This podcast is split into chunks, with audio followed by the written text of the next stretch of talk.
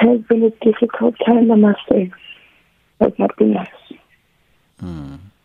We understand. Yeah, we understand that a forensic autopsy revealed that uh, Amo died from choking on a grape. Do you think that this was indeed the, the cause of her death? Uh, where I'm at, I can only um, uh, trust the report. But now, what I would like to know is that before all of that led to the death of Amkilekile, where were the teachers? Because I believe when someone chokes, they don't just die. You choke and die. Now, you have questioned how the school handled the incident. The incident, yes. Mm. So that's where I'm at. Mm. That's where I would like everyone to help me to find out. Mm. Because the school is quiet. We have been trying to get a hold of them. I'm sure even when you try and call them now, you won't be able to talk to them. So I want to know what really happened from the start when my child was vomiting. Where was the teacher?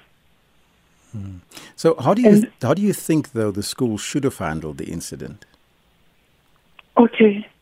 So what happened was when we were all in the hospital, in that room with teachers, Amo's father asked, what is their first line of response? When a child what do you do? I believe they're supposed to call us immediately, remove Amu from the other kids, and place her on the uh, uh, uh, at the sick bay, and monitor her from there whilst we're on their way. How then to ask a small child, "Are you fine?"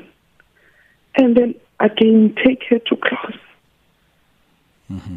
Now, we understand that you also sent the Department of Education multiple emails, and they only responded Yes. to you after you published this Yes. unfortunate incident Yes. on social media.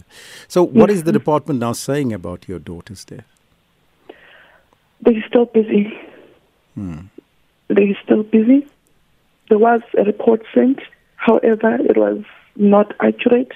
They recalled the email, and, that's, uh, and then they said they'll send another one. They are still sending people, according to them, to go and investigate from their side. So, still, from my post to date, nothing is happening.